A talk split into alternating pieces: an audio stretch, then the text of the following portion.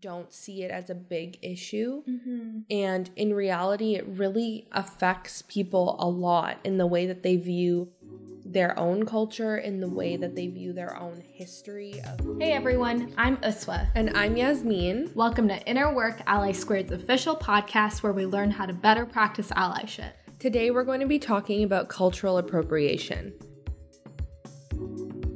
So, what is cultural appropriation? So, appropriation happens when members of one culture adopt specific aspects of a different culture without consent and misrepresent or misuse the artifact of another culture. And appropriation isn't just clothing. I know we see it often as the way people dress and the way they abuse the real meaning behind how people dress, but it can also be a certain activity or a practice, or it could also be the words you use. I feel like often we don't talk about the ways we culturally appropriate certain words. Yeah, that's true. Um, I feel like actually where we live, I feel like the word wallahi has become such a Yeah, yeah. a way to say I, I promise. Yeah, but But people don't even know what they're saying. And it's a religious thing to say. Yeah. um, other forms of cultural appropriation that I can think of is how we say the word, oh, we're going to have a powwow when we really just Mm. mean have a meeting. Mhm. And I don't know why we can't just say have a meeting, but people do. Um, they also really use dream catchers. It's become, especially when we were growing up, dream catchers were one of those things that like every girl had in her room or had in some kind of form. But once I grew up, I really realized that they have a lot of meaning in certain indigenous cultures. And it's been completely appropriated by, you know, the mass consumerist population. Yeah, also like how like we just had Halloween pass and Halloween costumes um a lot of them are very very much indicative of cultural appropriation. You know, we have like People dressing up as Mexicans. yes, and I don't understand. Yeah. Um also people dressing up as an indigenous person. Mm-hmm. you know, in the like cultural um, clothing, but no one actually knows the meaning behind it. And we know that there's meaning behind all the different, you know, outfits that they have and things that they wear, but when you're wearing it as a costume, you have no idea what you're, actually abusing it. wearing. Absolutely. And the other one that comes in mind and is so big among like the healthy living community is yoga. And we think about yoga as such a normalized part of a- different kinds of exercise now, but really it's an appropriation of a practice that was used in South Asia and it had a lot of religious meaning to it and spiritual meaning. Now every other person on the corner of any kind of vegan street or vegan neighborhood or anything like that has been using it and it's often not people who you know understand the culture behind it and people call themselves yogis all the time without really understanding what it means to be a yogi Yeah, exactly. And I think a really popular example that we see of cultural appropriation is Coachella, for example. Um, and in Coachella, we see a ton of people wearing indigenous headdresses. Um, bindis are a huge thing. Um, you know, there's a lot of meaning behind wearing a bindi, and instead it's being worn because it looks cute mm-hmm. um, and no one knows why they're wearing it. They just like how it looks. and beyond just the fact that it's being worn in the ways that it's inaccurate to wear people are also profiting off of it that don't come from that culture so my biggest problem with all of this is you're one stealing and misrepresenting a person's culture but number two then you're making money off of it and a lot of these fast fashion companies have been doing that with various different types of clothing um, and they're making so much money and it's becoming popularized in the mainstream. If you look at any pictures after coachella of celebrities it's all like every single picture has some kind of cultural appropriation that they're getting so much money for what they're wearing in those. The celebrities are the companies that provide these kind of products are and it's misrepresenting and abusing a culture that's incredibly sacred to people Yeah, and when we think about it, um, a lot of these like people from the culture that have been wearing these traditional items have been severely discriminated against Mhm. in their past because of what they were wearing. And then years later, you've got a celebrity wearing it and it becomes a trend. Mm-hmm. Yep. That's Um, so true. And I mean, we're not here to just talk about appropriation because there's a i mean, usually in our podcast episodes, we don't have simple answers. And I'm glad for this one, we do have a simple answer, which is cultural appreciation. So, cultural appreciation for me is showing interest in a culture, an artifact, and by artifact, I mean like a belief, a practice, a product, anything that's of a certain culture um, with the intent to appreciate its meaning. And so it's not coming from, oh, I'm just going to take that because I think that looks cute and I'm going to turn into whatever I want. It's actual, um, it's, actually respecting that culture. It's done with the consent of people from that culture. And it's really a really good thing. And it's a good way to um, bridge certain understandings. Yeah, absolutely. And I think a lot of times people totally misconstrue what cultural appreciation is versus appropriation. But I think it's also about the intent sometimes Mhm. behind why you're wearing something and the knowledge that you have about what you're wearing and what you're saying. hmm And I think often people who, you know, advocate to stop cultural appropriation really get attacked because it's like, oh, you're just overreacting. We can't even celebrate people's culture anymore. And it's like, oh, that's not true. Actually, we're encouraging you to appreciate and respect people's culture. We're asking you not to abuse it or misrepresent it. And so I think a lot of this, you know, backlash that comes with all of these things every time a celebrity wears something and then the celebrity replies being like, "Oh, I just I know Kim Kardashian had one when um she named her um what is now her Skims line or something, one of her fashion lines. Kimono. Yeah, Yeah. kimono. And she like she was she had to change it, but she was really, you know, not understanding why she needed to change it. And it's this, you know, two-sided thing where it's like, no, she was just appreciating a culture. Why wouldn't she want her to use her platform to be able to appreciate a culture? And it's like, no, exactly that. You should be appreciating culture, but she that's not she didn't have kimonos. She wasn't Japanese. She didn't have a Japanese designer. So she's not appreciating the culture by the people who created that culture. She's actually using it for her own profit in a fashion line. Yeah, it's you just like the name and you like how it sounds. Yeah. It it really doesn't have I mean there's nothing about shapewear that relates to Kimono. at kimonos. No. Um so then we have explained what cultural appreciation versus appropriation is. So then how can we avoid cultural appropriation?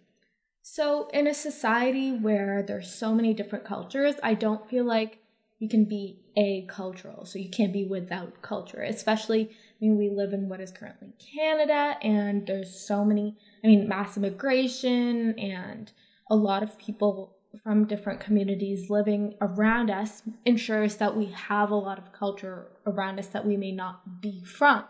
And so I don't think you can be acultural. However, you can also use the presence of that culture in a way that's, you know, conducive to supporting the people from that culture. And so, for example, cultural appreciation is if you really like Korean food, go to a, you know, restaurant that's owned by Korean people.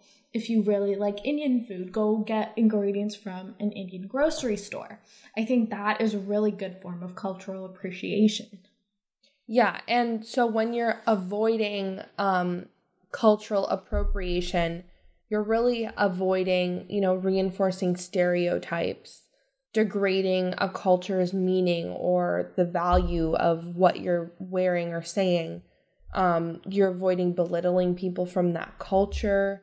You're not, you know, taking credit for something that comes from another culture, which I think is often what we see, especially with celebrities it becomes almost as if they've created that thing because they have such a large platform when in reality people have been wearing these things or saying these things for centuries Mm-hmm. um, and you're also avoiding reinforcing a power imbalance that a group has over their own cultural attire. So we're not allowing you know a white person, for example, to wear something.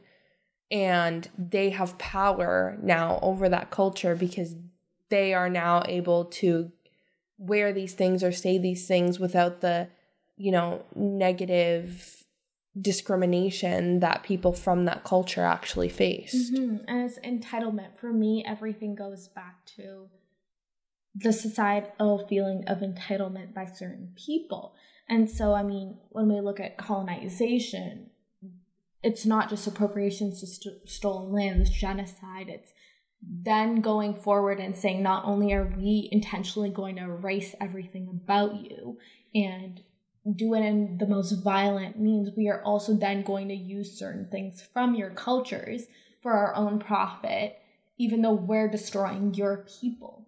And so when I think back to different kinds of cultural appropriation, I really look at the colonial mission which comes from entitlement entitlement over people's lives, entitlement over land and resources, entitlement over culture and cultural artifacts. And so, you know, we might think of cultural appropriation such oh, this is one of those not so serious things. And we see it all the time and we kind of condone it. Again, you talked about Halloween just passing. That's a great example. We see a friend in a certain costume, you know, we're like, oh, it's fine, you know, it's just one day a year or whatever. And next Halloween, I'll guide them and tell them, you know, maybe that's not a good costume. But really, what you're participating in is appeasing the colonizer's mission of essentially, you know, having entitlement over people's cultures. Yeah, absolutely. Um, I was having a conversation with someone last week about a lot of people have an issue with white women wearing their hair in cornrows or braids. Mm-hmm. And women of color straighten their hair. And isn't that the same type of a thing? and I was kind of like, well, no, not at all. Because white women who are wearing their hair in braids, they're wearing their hair in braids and it's becoming a trend. But when black women wore their hair in braids, or their They're natural hair. Yeah, they were called out. They mm-hmm. were, you know, told to leave school. Like women have been forced out of the workplace. Harassed. They've been forced out of school, sent home, forced to cut their hair, forced to straighten their hair to fit into this, you know, image that we have of what the working woman and professional woman is supposed to look like, which is white. Yeah. Exactly. So it's it's a completely different type of scenario. But then when a white woman wears it, it's seen as trendy, it's seen as cool. She's gone on vacation and mm-hmm. come back and she's had a great time. And it's just not at all the same thing. You have to look at the histo like the real reason and the history of why people wear these things and why they you know, were forced to change their appearance. And you just pointed out such a really important thing to learn, and especially this is a huge part of inner work in itself, is realizing that you are only at one point in history. Your life is not this is the pivotal moment of history, this is the center of everything that's ever happened and ever been other things have happened before you, like violence, like slavery, like genocide, like murder, like just horrible abuses. And so you can't sit there and be like, it's not a big deal for me to wear cornrows in my hair as a white woman because it's not a big deal anymore. It doesn't matter.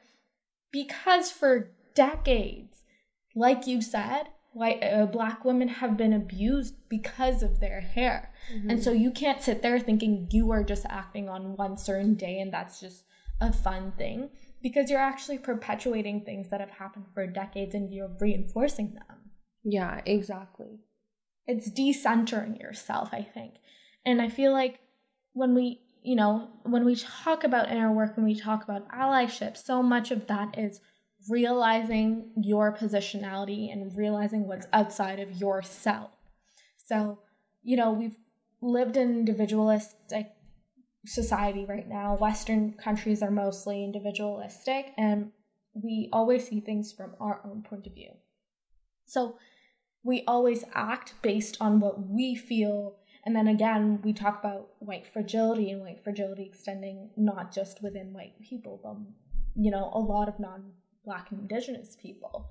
And I think a big part of that conversation of cultural appropriation is the fact that we need to start being better in society of being more collectivist and thinking about how our actions impact other people that we may not have even ever met and our future generations and how they're going to learn certain things. And so, is cultural appropriation going to be a norm, or is it going to be something that's, you know, we look back in history as saying that was a horrible thing to do?